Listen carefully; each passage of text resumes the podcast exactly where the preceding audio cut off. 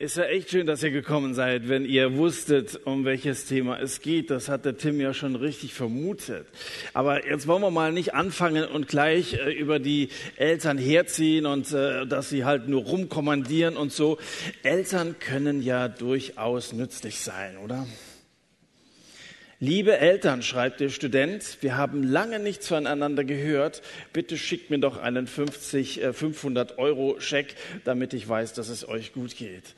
Ähm, also Eltern machen doch Sinn. Wenn man abhängig ist von Eltern, ist doch gut, dass man die hat. Und so, so einen PKK nimmt man gerne an. Das ist ein persönlicher Kleinkredit mit optionaler Rückzahlung und ohne Verzinsung, ist doch okay, dass man Eltern hat. Allerdings natürlich, das ist die eine Seite, weiß nicht, wohnen deine Eltern noch bei dir? Wenn ja, dann weißt du eben auch, dass sie manchmal ein bisschen sonderbar sein können anstrengend bis nervig und so. Das ist ja so die andere Seite, wenn man in der Familie zusammenlebt. Und dann weißt du genau, worauf das heute Abend hinausläuft, dieses Gebot, Ehre deinen Vater und deine Mutter. Und da sagst du, es ist so anstrengend genug, wenn du da also tagtäglich mit denen zu tun hast. Warum soll man seine Regierung zu Hause auch noch ehren? Aber so steht das nun mal geschrieben und im zweiten Buch Mose Kapitel 20, da sind diese Gebote alle aufgelistet.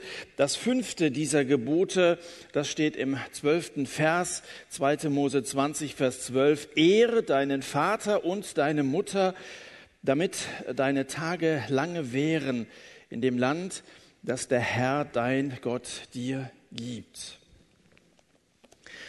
Die erste dieser beiden Steintafeln haben wir im Grunde genommen letzte Woche abgeschlossen, als Matthias über das Sabbatgebot gesprochen hat. Sozusagen hat Gott so eine Tabelle angefertigt mit zwei Spalten. Die erste Spalte beginnt damit, dass wir darüber nachdenken sollen, wie denn unsere Beziehung zu unserem himmlischen Vater aussieht. Die zweite damit, ähm, wie wir äh, unsere Beziehung mit unserem irdischen Vater gestalten und mit unserer Mutter. Es geht um die Beziehung zu Gott. Es geht im zweiten Teil um die Beziehung zu Menschen. Im Leben eines Mannes gibt es in aller Regel so drei Phasen im Verhältnis zu seinem Vater. In der ersten Phase sagt er, mein Papa ist der Beste. Er ist besser als deiner, stärker als deiner, größer als deiner und so hast du im Kindergarten auch gesagt, oder? Weiß ich nicht. In der zweiten Phase, mein Alter hat keine Ahnung. Und in der dritten Phase, die kommt vielleicht bei manchen von euch noch, da sagt der Mann, mein Vater hat immer gesagt, Punkt, Punkt, Punkt. Da wird er wieder zitiert. Ich weiß nicht, wo, also die erste hast du vielleicht hinter dir. Ich vermute mal, dass einige von euch so in der zweiten Phase sich gerade befinden. Zu Mark Twain kam eines Tages ein 16-Jähriger und er sagte, ich verstehe meinen Vater nicht mehr. Jeden Tag gibt's Streit. Er ist so rückständig. Was soll ich bloß machen? Und dann überlegt Mark Twain kurz und sagt dann, mein Freund, ich kann dich gut verstehen, als ich 16 war, war mein Vater genauso ungebildet. Aber man muss ein bisschen Geduld mit ihm haben. Nach zehn Jahren, als ich 26 war, hatte er so viel dazugelernt, dass man sich schon so richtig gut mit ihm unterhalten konnte. Und jetzt, ob du es glaubst oder nicht, mit 36, da frage ich meinen alten Vater, wenn ich selbst kein Rat weiß. So hat er sich geändert. Also es besteht Hoffnung, falls du in Phase 2 steckst und sagst, keine Ahnung und die verstehen überhaupt nichts und so rückständig. Es gibt Hoffnung. Ob das jetzt an ihm liegt oder an dir, lassen wir zunächst mal so dahingestellt. Aber so ist das. Am Anfang, da himmelt ein Kleinkind die Eltern an, vorausgesetzt, es ist in einer gesunden Familie aufgewachsen, wurde geliebt, ist geborgen herangewachsen. Und dann so ab dem Teenie-Alter, das ist aber völlig normal, da folgt dann irgendwann so die innere, auch äußere Ablösung vom Elternhaus. Da gibt es Spannungen, dass sich die Balken biegen, da gibt es Auseinandersetzungen. Das ist normal. Und dann, je erwachsener einer wird, desto dankbarer wird er für die Eltern. So Unrecht hatten sie früher nun doch nicht. Das wird so eine Erkenntnis sein. Das ist zumindest eine Erkenntnis, die viele irgendwann hatten. Zuhause und Familie machen glücklich, so der in dieser Woche veröffentlichte Glücksatlas. Vielleicht hast du das in den Nachrichten mitgekriegt. Also die Deutsche Post hat so eine Umfrage in Auftrag gegeben. Was macht die Deutschen glücklich? Wo leben die meisten glücklichen Menschen in unserem Land? Und da heißt es dann immer wieder, wenn solche Umfragen zu diesem Thema durchgeführt werden, dass das Zuhause, dass die Familie einen hohen Stellenwert einnimmt. Wer also geborgen aufgewachsen ist in einer Familie, wo es einigermaßen harmonisch zugeht, der wird bestätigen, dass Familie eine ganz gute Erfindung ist, eine Erfindung Gottes. Und dem wird es dann wahrscheinlich auch nicht allzu schwer fallen, dieses fünfte Gebot zu halten. Vielleicht ist es bei dir aber auch ganz anders gelaufen. Als du noch in den Windeln lagst, lag die Beziehung schon im Argen. Und bevor dass du flügge bist und drohst, das Haus zu verlassen, versuchen bestimmte Elternteile dir dabei zuvorzukommen? Was ist denn mit denen, die keine Geborgenheit erfahren haben? Was ist denn mit denen, wenn wir über dieses Gebot reden, die Scheidungskinder sind? Was ist denn mit denen, die gar nicht wissen, wen sie überhaupt ehren sollen? Entweder kennen die ihre Eltern überhaupt nicht oder sie haben so viele davon, dass sie das Zählen aufgegeben haben. Bin bei einem Einsatz gewesen in Stendal, wo mir der Samuel von dem Kids Club erzählt hat, dass nur zwei Kinder von vielen, vielen Kindern, die jeden Tag da zu ihnen in den Club kommen, nur zwei bei ihrem eigenen Vater und ihrer eigenen Mutter leben. Alle anderen in so einer Patchwork-Familie, Halbgeschwister und Stief und so weiter und so fort. Das ist so schwierig. Was ist mit denen, die unerwünscht auf die Welt gekommen sind, denen gesagt wurde, du bist nur das Ergebnis eines geplatzten Gummis? Was ist mit jungen Leuten, die mitkriegen, dass sie eigentlich noch eine Schwester oder einen Bruder hätten, aber die Mutter hat abtreiben lassen? Da kommt doch unwillkürlich die Frage auf, was werden gewesen, wenn Mutter mich abgetrieben hätte? Da werden dir deine Eltern auf einmal irgendwie unheimlich. Was ist mit Kindern, die weder misshandelt worden sind noch missbraucht, die eigentlich alles hatten, von der Barbie bis zum eigenen Badezimmer, vom Fernseher bis zur jährlichen Fernreise, vom Dreirad am zweiten Geburtstag bis zum Vierrad zum 18. Geburtstag, alles ist da gewesen, aber eines haben sie nie bekommen, nämlich Liebe. Die Eltern haben nie Zeit gehabt, nie Interesse gehabt für die Freuden ihres Kindes, aber auch die Probleme ihres Kindes. Finanziell fehlte es an nichts. Aber das ist ja auch nicht alles. Und wenn man sich diese unterschiedlichen Familiensituationen mal vor Augen hält, da wird die Frage doch auf einmal ziemlich interessant, ob denn unter diesen genannten Umständen dieses fünfte Gebot überhaupt gilt. Wie soll man eine Erzeugerfraktion ehren, die sich so mies verhält. Da packst du doch spätestens mit 18 deine Sachen und, und siehst, dass du das, das Weite irgendwo findest. Manche brechen minderjährig in die Selbstständigkeit auf und den Kontakt zu zu Hause für immer ab. Tragisch ist das. Viele Eltern, die ihre Kinder seinerzeit allein gelassen haben, werden im Alter von ihren Kindern allein gelassen. Das läuft so nach dem Schema, wie du mir, so ich dir. Und es stimmt, dass viele Eltern sich die Verachtung ihrer Kinder verdient haben. Das stimmt. Und trotzdem sagt Gott, Ehre deinen Vater und deine Mutter. Nicht nach Auswahl, dass du sagst, also ehre die, die sich auch als Eltern benehmen und so weiter, die, die dir Vorbilder sind, die sollst du ehren, die anderen kannst du vergessen oder so. Das ist ein generelles Gebot, so wie man auch die anderen Gebote nicht einfach irgendwie sich aussuchen kann und sagen, für die einen gilt es, für die anderen nicht. Das sind Gottes Lebensregeln, die gelten für uns alle. Ehre deinen Vater und deine Mutter, damit deine Tage lang wären in dem Land, das der Herr dein dein Gott dir gibt. Was heißt das nun? Was, was erwartet Gott hier von uns? Nun, ich muss sagen, dass ich als Kind dieses fünfte Gebot schon irgendwie ein bisschen als Drohung aufgefasst habe. Das war das Gebot, das mich am allerunsichersten in der Frage gemacht hat, ob ich denn mit einem guten langen Leben würde rechnen können. Wenn Gott das also an so, eine, an so eine Verheißung bindet, also wenn du das machst, dann wirst du ein gutes und langes Leben führen. Also da bin ich mir nicht so ganz sicher, wirst du wirklich so alt werden. wenn du Vater und Mutter eben nicht immer so ehrst. Das Ehren der Eltern, das kann im Kindesalter eigentlich ja nur heißen, gehorsam sein. Mach also hier, wie Mareike das alles aufgezählt hat, ja, abschließen und die Oma anrufen, Müll raustragen und so. Musst du alles machen, was sie sagen. Und so manche christlichen Eltern missbrauchen dieses Gebot tatsächlich auch als ein Erziehungsmittel. Bei jeder Auseinandersetzung konfrontieren sie ihren Sprössling mit diesem Ehre deinen Vater und deine Mutter. Das fünfte Gebot wird zum erhobenen Zeigefinger und du würdest am liebsten mit dem Stinkefinger darauf antworten. Aber dieses Gebot, so wie alle anderen neun Gebote, ist nicht in erster Linie ein Gebot für Kinder. Davon bin ich überzeugt. Das gilt, ich sagte, generell, nicht nur für Kinderkarten, äh, Knirpse oder so.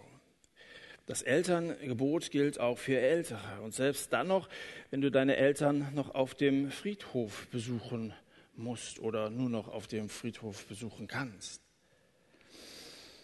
Was heißt das? Das Wort Ehren im Alten Testament, im Hebräischen, kannst du übersetzen mit gewichtig machen oder mit schwer machen. Das meint jemanden als bedeutsam erklären. Du ehrst jemanden, wenn du ihm eine Bedeutung zuteilst, wenn du jemandem Gewicht gibst. Du sollst deinen Eltern Gewicht geben. Die Eltern sind von Gott eingesetzt und deswegen ehrst du Gott, wenn du deine Eltern wichtig machst. Und sollten deine Eltern keine guten Eltern sein, das mag sein dann heißt das aber nicht, dass du deswegen kein gutes Kind sein sollst. Oder kein gutes Kind sein musst, dass Gott zu dir sagen würde, na komm, deine Eltern, die haben den Willen Gottes mit Füßen getreten, brauchst du meine Gebote auch nicht zu halten, du hast es ja nicht anders kennengelernt. Nimm das, was Gott sagt, ernst und die Beziehung zu deinen Eltern nimm ernst. Und behandle deine Eltern nicht wie Luft. Ehren heißt ja nicht verehren. Du musst sie ja nicht anbieten oder so. Und du musst auch nicht immer, immer tun, was sie sagen. Da werde ich gleich am Schluss nochmal drauf zu sprechen kommen. Du musst auch nicht alles gut finden, was sie machen und du musst auch nicht unbedingt liebevolle Gefühle für sie haben. Zunächst einmal steht hier, du sollst der Beziehung zu deinen Eltern eine Wichtigkeit beimessen. Und dieses Wichtignehmen, das ist der erste Schritt um aus einer gestörten Elternbeziehung zu einer heileren Elternbeziehung zu kommen. Und diesem Schritt, dass du zunächst mal deine Eltern als Menschen ansiehst, als von Gott so gegeben, dir gegeben, von dieser Wichtigkeit folgen weitere konkrete Schritte. Ich nenne euch einen zweiten Schritt. Lebe versöhnt mit deinen Eltern. Ja, Hunderttausende Kinder werden jährlich schwer misshandelt. Wenn du dir die Statistiken von, von, ähm, von der UNICEF oder von anderen Organisationen anschaust, da läuft es dir kalt den Rücken runter, was da in vielen Familien auf diesem Gebiet läuft.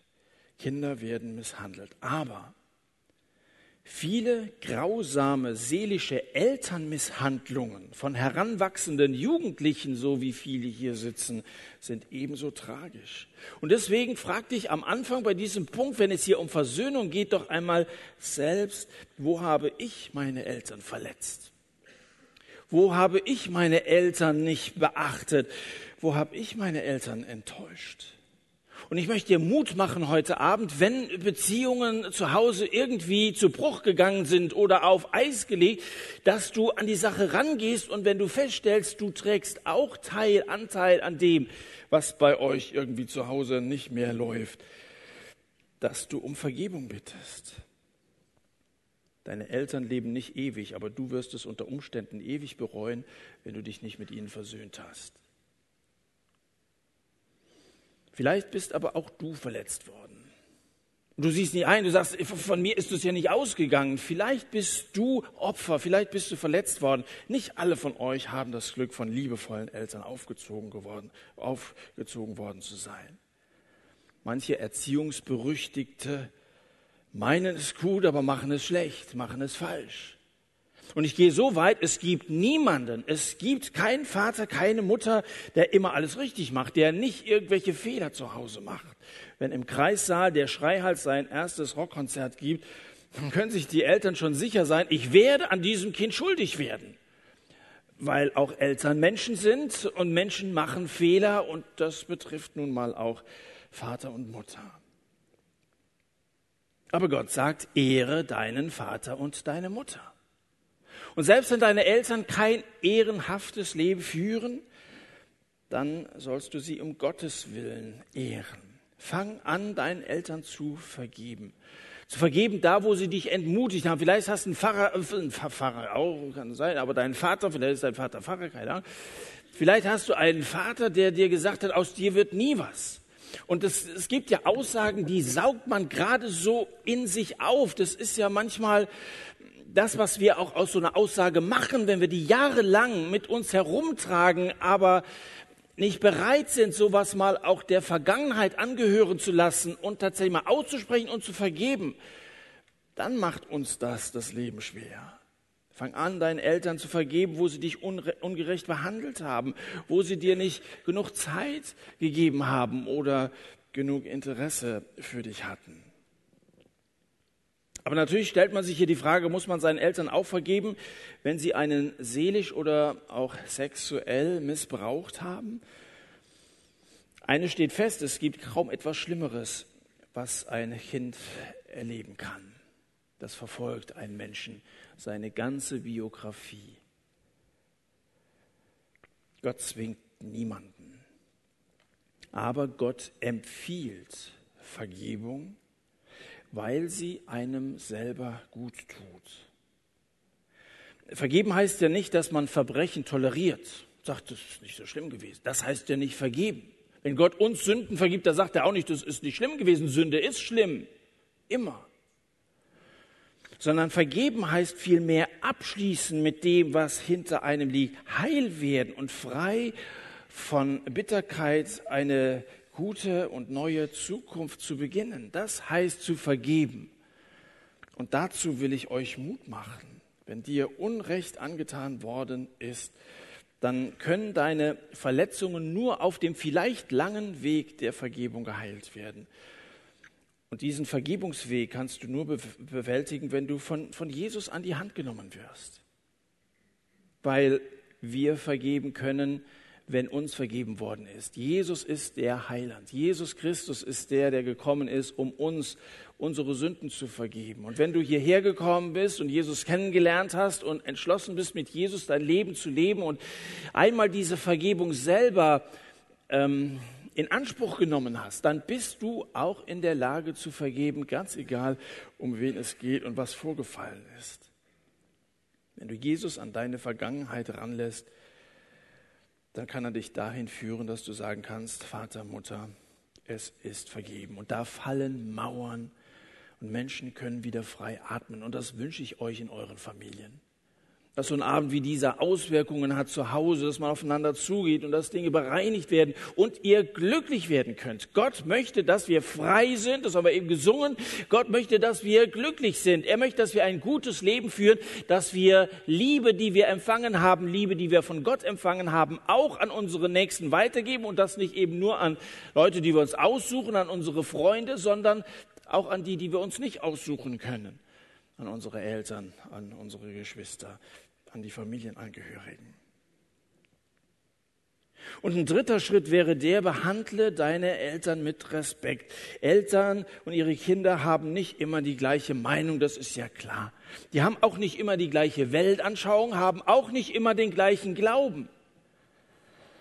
Und manche Eltern benehmen sich vielleicht wirklich so, dass man keinen Respekt vor ihnen haben kann. Und trotzdem gilt Eltern ehren.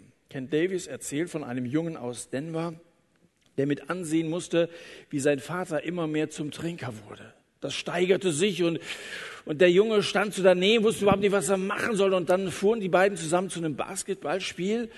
Und da hat er sich dann mal allen Mut zusammengenommen, hat sein Vater darauf angesprochen, wie weh ihm das tut, dass er mit ansehen muss, wie sein eigener Vater sein Leben ruiniert. Und der Vater reagierte recht schroff und sagte, es geht dich gar nichts an, das ist mein Leben. Und für viele wäre das Gespräch mit so einem Satz, wäre das zu Ende gewesen und, und dann, dann wäre Schweigen gewesen und so. Nicht für diesen Jungen, der eine Weisheit an den Tag gelegt hat, die über sein Alter hinausging. Er antwortete, Vater, Papa, ich liebe dich und deshalb geht es mich etwas an. Das war nicht der Wendepunkt, sodass der Vater nie wieder Alkohol angerührt hätte, aber dieser Vater und sein Sohn sind nie bei diesem Basketballspiel angekommen, sondern sie haben diesen Abend an einer Raststätte verbracht und sie haben einander ihr Herz ausgeschüttet. Und der Vater weiß seitdem, dass er mit den Problemen, die er hat, mit sich herumträgt, nicht mehr alleine ist. Und der Sohn versteht seinen Vater besser als je zuvor. Wenn der Sohn auf die erste abweisende Antwort seines Vaters mit Vorwürfen reagiert hätte, dann wäre die Kommunikation an Ort und Stelle zusammengebrochen. Liebe, Liebe wirkt heilsam. Papa, ich liebe dich und deswegen geht mich das was an. Da gehört ein bisschen Mut dazu, überhaupt jemandem mal Liebe und Interesse zu zeigen und gerade dann, wenn vielleicht über eine lange Zeit schon Funkstille gewesen ist. Aber das kann der Anfang, der Anfang eines, eines neuen Lebens sein. Der Tropfen auf den heißen Stein kann der Anfang eines Regens sein. Ich wünsche dir das. Es ist eine Entscheidung, deine Eltern mit Respekt zu behandeln. Versuche sie zu verstehen, statt nur rumzumaulen. Und höre mal zu, statt gleich abzuschalten. Und nimm ihnen doch mal ab, dass sie es gut mit dir meinen. Und nimm mal ihre Wünsche ernst, auch ihre Sorgen und ihre Empfehlungen ernst. Und eins ist wichtig, rede niemals vor Freunden negativ über deine Eltern. Das ist Gift. Tu es nicht. Und trage zu Hause deinen Teil dazu bei, dass Gespräche funktionieren. Überhaupt ist Kommunikation alles. Selbst Tiere verständigen sich. Gott hat ihnen die Fähigkeit gegeben, ein wirklich breit, breites Spektrum an, an Gefühlsbewegungen mitzuteilen. Und normalerweise tun sie das, auch wenn sie zornig sind, dann tun sie das sogar besonders lautstark und sehr ausdauernd. Und offen gesagt, das lässt sie mich manchmal intelligenter erscheinen als manche Menschen. Denn wir hören auf zu kommunizieren, wenn wir uns übereinander ärgern. Dann, dann, dann schweigen wir und dann, dann ist kalter Krieg zu Hause, Funkstille. Tiere können da scheinbar besser mit der Kommunikation umgehen. Erzähle, erzähle zu Hause, was dich bewegt. Erzähl doch mal, was, was in der Schule gewesen ist. Wenn, wenn sie dich fragen, sagst du da meistens, wie war's? Und, und du sagst, wie immer? Da kann jemand da vom Bus angefahren worden sein vor der Schule oder so. Du sagst, wie immer. Die Krankenhäuser müssten, wenn es so wie immer ist, voller sein als die Schulen, oder? Wenn, wie immer jeden Tag wird da mal, das ist normal gewesen heute. Erzähl doch mal, was passiert. Erzähl, was dich bewegt, was dich betroffen gemacht hat, was in der Schule nicht gut gelaufen ist, auch eben vom Inhalt her. Und lerne auch zuzuhören. Das beste Werkzeug der Kommunikation, das Gott dir gegeben hat, sind gar nicht deine Lippen, es sind deine Ohren. Frag deine Eltern mal über ihr Leben aus, über ihre Arbeit. Frag sie doch mal über ihre Kindheit aus. Es könnte sehr interessant sein. Man kann sich dann vielleicht auf einen langen Abend einstellen. Sie werden erzählen, wie anstrengend das früher war, dass man da also zur Schule, gell, also das ganze Jahr mit Schneestürmen immer zu Fuß zur Schule gegangen. Der Hinweg ging bergauf, der Rückweg ging auch bergauf. Und ja, also die werden dir Geschichten erzählen, manchmal glorifizieren, manches werden sie ein bisschen traurig. Aber hör doch mal zu. Und lass dir mal erzählen, wie es früher war. Lass dir mal erzählen von ihren Plänen, von ihren Hoffnungen. Hör deinen Eltern zu. Ein vierter Schritt, zeige Dankbarkeit gegenüber deinen Eltern. Der Theologe Dietrich Bonhoeffer schreibt, und da hört mal zu, das ist interessant. Im Normalleben wird es einem gar nicht bewusst, dass der Mensch unendlich viel mehr empfängt, als er gibt und dass Dankbarkeit das Leben erst reich macht. Man unterschätzt das, man überschätzt das eigene Wirken und Tun in seiner Wichtigkeit gegenüber dem, was man durch andere geworden ist. Ich glaube, er hat recht. Nochmal, im normalen Leben wird einem gar nicht bewusst, dass der Mensch unendlich viel mehr empfängt, als er gibt. Du empfängst viel mehr, du hast viel von zu Hause mitbekommen, viel mehr, als du zu Hause beiträgst. Denk mal darüber nach. Vielleicht verstehen wir erst, was unsere Eltern geleistet haben, wenn wir selber heiraten, wenn wir selber einmal Kinder sind. Hast du den Satz mal gehört von deinen Eltern? Ich wünsche dir, dass du solche Eltern, solche Kinder bekommst, wie du als bist. In dem Moment wirst du sie vielleicht ein bisschen besser verstehen, wenn du solche Kinder hast. Es fällt uns normalerweise eher auf, was wir eben nicht von unseren Eltern bekommen haben. Aber schon für die Schwangerschaft und Geburt können wir dankbar sein. Also es muss wehtun. Ich habe es noch nicht erlebt, aber ich traue mich den Satz nicht auszusprechen, aber ich habe es gelesen. Kinder kriegen ist wie Backsteine kacken. Aber das weiß, könnte, können wir aus der Aufnahme rausstreichen, den Satz. Aber das alleine ist mal schon ein Grund. Deine Mutter hat ganz schön, ganz schön was durchmachen müssen. Was ist dann mit den vielen unterbrochenen Nächten? Die haben, die haben für dich Schlaf und Haare geopfert. Sie haben Krankenschwester gespielt, sie haben Chauffeur gespielt, sie haben Koch gespielt. Geld musste verdient werden, Geschenke besorgt und eingepackt. Es gab gemeinsame Urlaube, Feiern und Ausflüge. Wurdest du in der Schule unterstützt? Wer hat dir geholfen, eine Lehrstelle zu finden? Empfindest du nicht, wenn du das alles so hörst, auch einen Wunsch, deinen Eltern ganz einfach mal Danke zu sagen? Mach das doch mal in den nächsten Tagen. Mach das mal vor nächstem Sonntag. Eine Woche hast du Zeit. Und erbitte von Gott mal eine Gelegenheit, mal ganz bewusst und ehrlich Danke zu sagen für das, was du zu Hause so empfangen, mitbekommen hast. Du hast eine Menge Gründe dazu. Auch das könnte ein bisschen schwer fallen. Aber tu es doch einfach mal. Das könnte für Sie auch die Antwort auf Ihre Frage sein, ob sich die Anschaffung seinerzeit gelohnt hat, als Sie dich da bekommen haben. Sei doch einfach mal dankbar. Sag mal ganz bewusst Danke. Vielleicht musst du erstmal ein Auslandsjahr verbringen, um zu spüren, was deine Oldies bisher für dich getan haben. Zu Hause kann man kein Heimweh bekommen. Für Dankbarkeit benötigen wir ein bisschen Abstand. Nimm mal ein bisschen Abstand, schau mal die Sache mit ein bisschen Distanz an und du wirst merken, es gibt viele Gründe, Danke zu sagen. Und dann noch ein Schritt, integriere dich in die Familie. Freunde sind wichtig.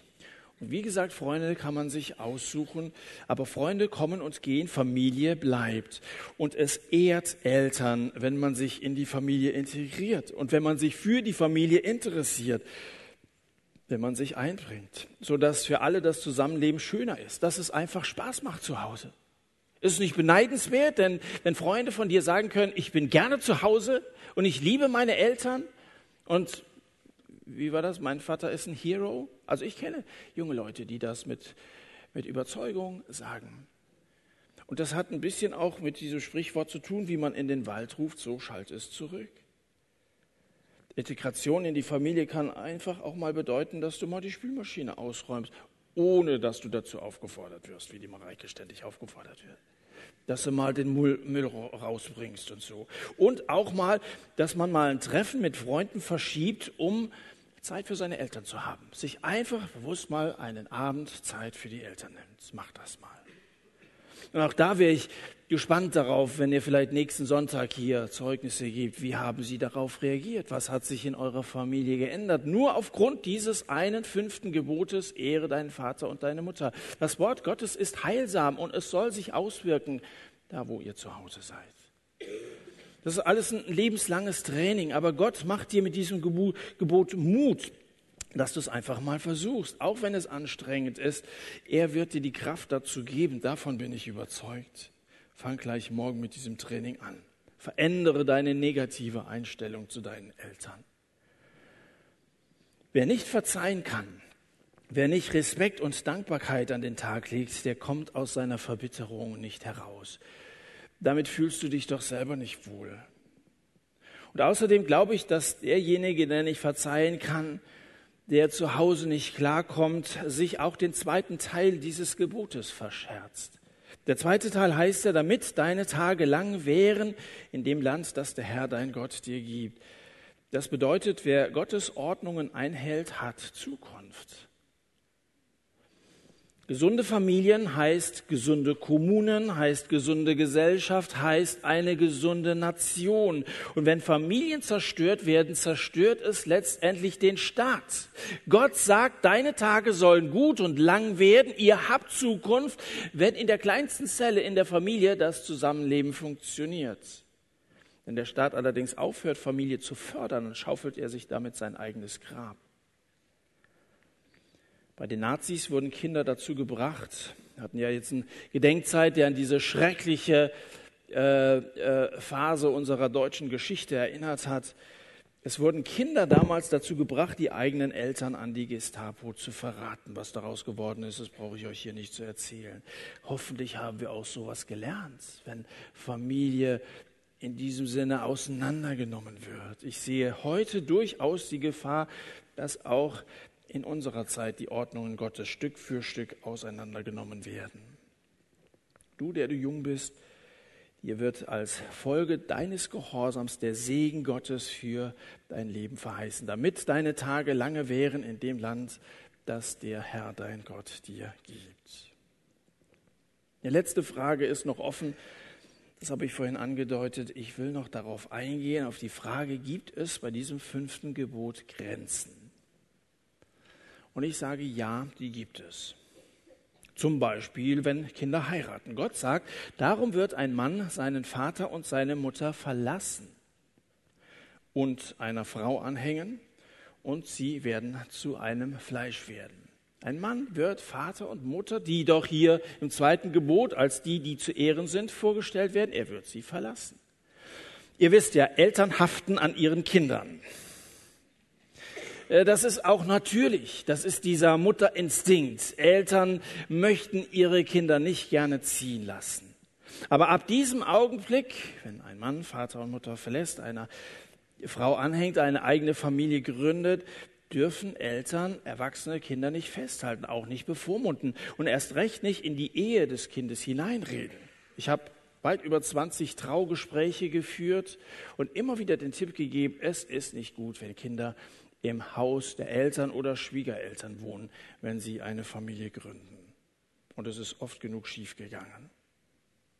Sie haben nicht reinzureden. Es geht sie nichts an. Eltern, die das tun, bringen die Ehe ihrer Kinder in Gefahr. Das hat seine Grenzen.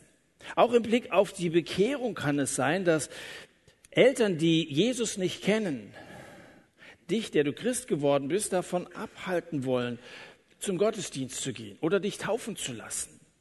Da kann es Schwierigkeiten geben. Oder auch im Blick auf deine Berufung. Es kann selbst gläubigen Eltern schwerfallen, eine Berufung ihrer Kinder zum Beispiel in einen Missionsdienst ins Ausland oder so zuzustimmen.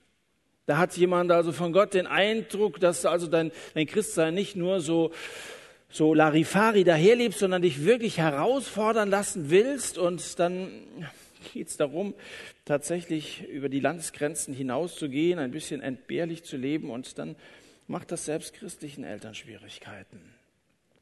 Jesus sagt, Markus Kapitel 10, wer Vater und Mutter mehr liebt als mich, ist meiner nicht wert. Wer Vater oder Mutter mehr liebt, erst sagt Gott, du sollst sie ehren, aber hier geht es darum, wer sie mehr liebt als mich, Jesus hat großen Wert darauf gelegt, dass wir Gott lieben. Das ist das größte Gebot. Natürlich auch den Nächsten zu lieben, aber ganz oben drüber steht immer die Liebe zu Gott. Aber auch dann, wenn wir die Liebe zu Jesus über die Liebe zu den Eltern stellen müssen, können wir sie ehren. Es bleibt dabei, das, was Gott dir sagt, du sollst sie ehren und wir können auch versuchen, unnötige Konflikte zu vermeiden. Bedenke mal, die Motivation deiner Mutti ist ja, dass sie sich Sorgen macht. Die will dir ja nicht verbieten, es darfst nicht und so weiter. Die, sie lieben dich irgendwie schon. Ob du das so fühlst und ob sie das jeden Tag sagen oder nicht. Die machen sich Sorgen, wollen dich schützen. Und die spüren es auch, wenn deine Liebe nicht mehr ausschließlich ihnen gehört. Das macht auch Eltern Schwierigkeiten. Dann kommen die in ein schwieriges Alter, wie man so sagt. Gell? Deine Eltern aber die Liebe beanspruchen, die nur Jesus gehört, unserem Herrn, unserem Retter, unserem Gott, dann gilt es, dass wir Gott mehr gehorchen sollen als Menschen. Kleine Nebenbemerkung, die Liebe zu den Eltern scheint mir allerdings eine andere zu sein als die zu Gott. Das scheint mir eine andere Art von Liebe zu sein. Durch unsere Eltern haben wir das irdische Leben empfangen. Durch Jesus empfangen wir das ewige Leben. Dein künftiges Leben hängt viel mehr von Jesus ab als von deinen Eltern. Und deswegen heißt es in der Bibel, Apostelgeschichte 5, wir sollen Gott mehr gehorchen als Menschen. Also das hat durchaus seine Grenzen. Trotzdem wollen wir aus diesem Abend mitnehmen, ich will es zu Hause versuchen. Versuche es deinen Eltern nicht unnötig schwer zu machen, sondern mache sie viel mehr schwer. Mache sie gewichtig. Mache sie, deine Eltern, Vater wie auch Mutter, bedeutsam und suche bitte in der kommenden Woche das Gespräch mit ihnen. Vielleicht ein Versöhnungsgespräch, vielleicht ist es ein Wort nach langem Schweigen und erzähl uns doch nächsten Sonntag mal davon. Wünschte mir, dass wir hier auch Zeugnisse hören, wo ihr aus dem, wo das Wort Gottes in eurem Leben dann tatsächlich auch gegriffen hat, wo ihr dann diesem Wort gehorsam geworden seid, wo ihr es angewendet habt, dieses Wort nicht nur gehört, sondern auch getan habt, dass ihr davon berichten könnt, es funktioniert und Gott segnet uns wirklich. Und es hat sich heilsam ausgewirkt. Sag ihnen doch einfach, in der kommenden Woche einmal Danke und räume ohne Aufforderung die Spielmaschine aus.